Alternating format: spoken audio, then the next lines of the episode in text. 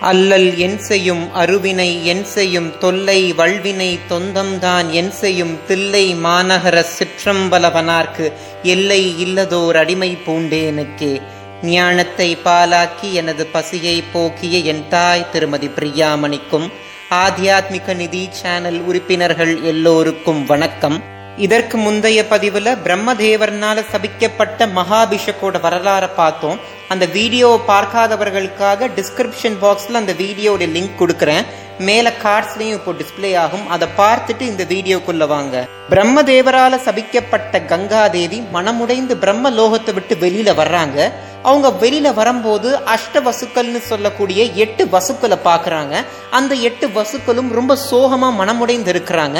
கங்காதேவி அஷ்டவசுக்களுடைய சோகத்துக்கான காரணம் என்ன அப்படின்றத கேட்குறாங்க அதற்கு அஷ்ட வசுக்கள் தாங்கள் எட்டு பேரும் வசிஷ்ட முனிவர்னால சபிக்கப்பட்டதா சொல்றாங்க. அதற்கு என்ன காரணம்னா வசிஷ்ட முனிவர் ஒரு பசுவை வளர்த்து வந்தார். அந்த பசுக்கு நந்தினி அப்படின்ற பெயர்.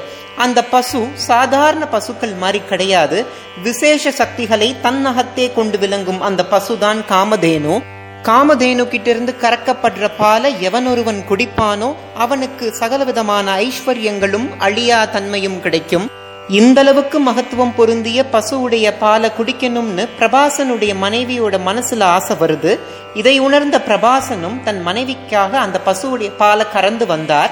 அந்த பசுவுடைய பாலை குடிச்ச பிரபாசனுடைய மனைவி பிரபாசன் கிட்ட சொல்றால் இந்த பால் நான் குடிச்சு நான் அழியா தன்மையை பெற்றேன். அது போல என் தோழிக்கும் நீங்க கொஞ்சம் பாலை கறந்துட்டு வாங்க அப்படின்னு பிரபாசனுடைய மனைவி பிரபாசன் கிட்ட சொல்றாள் தன் மனைவியோட கோரிக்கைக்கு இணங்க காமதேனுடைய பால மறுபடியும் பிரபாசன் கறந்து வந்து தன் மனைவி கிட்ட கொடுத்தார். இப்போ பிரபாசனுடைய மனைவி மனசுல பேராசை தோன்றுது. இந்த அளவுக்கு மகத்துவம் பொருந்திய காமதேனு தன்னுடைய வீட்டிலேயே இருக்கணும் அப்படின்னு நினைச்ச பிரபாசனுடைய மனைவி தன்னுடைய விருப்பத்தை தன் கணவர்கிட்ட போய் சொல்றாள்.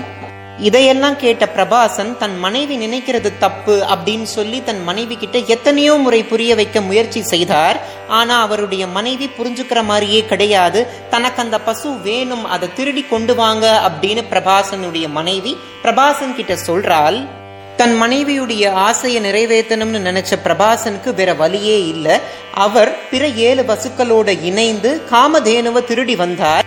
வசிஷ்டர் தான் வளர்த்த பசுவை காணம்னு சொல்லி எல்லா இடத்துலயும் தேடுறார். அவருடைய சக்தினால கடைசியா அஷ்ட வசுக்கள் தான் அந்த பசுவை திருடினாங்க அப்படின்றதையும் உணர்ந்தார். கோபமடைந்த வசிஷ்டர் அஷ்ட வசுக்களுக்கு சாபம் கொடுக்கிறார். அது என்னன்னா அஷ்ட வசுக்களா இருக்க நீங்க எட்டு பேரும் மனிதர்களா பிறப்பீங்கன்னு சொல்லி சாபம் கொடுக்கிறார்.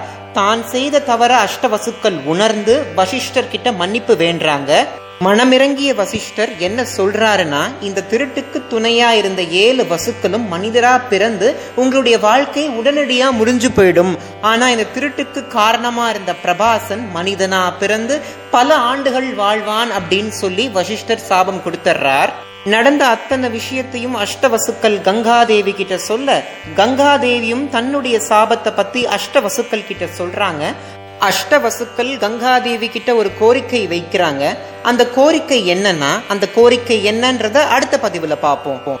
இந்த வீடியோல நான் சொன்ன தகவல் உங்களுக்கு பிடிச்சிருந்துச்சுன்னா ஆத்தியாத்மிக நிதி சேனலை சப்ஸ்கிரைப் பண்ணுங்க. உங்களுடைய கருத்துக்களை கமெண்ட் செக்ஷன்ல எனக்கு தெரியப்படுத்துங்க. இந்த வீடியோ பார்க்குற உங்களுக்கும் உலக மக்கள் எல்லோருக்கும் மறைகளின் உறைவிடமாய் திகழும் தேவி முப்பரையுடைய ஆசிர்வாதம் கிடைக்கணும்னு நான் பிரார்த்தனை செஞ்சுக்கிறேன். நன்றி. ஓம் நம சிவாய.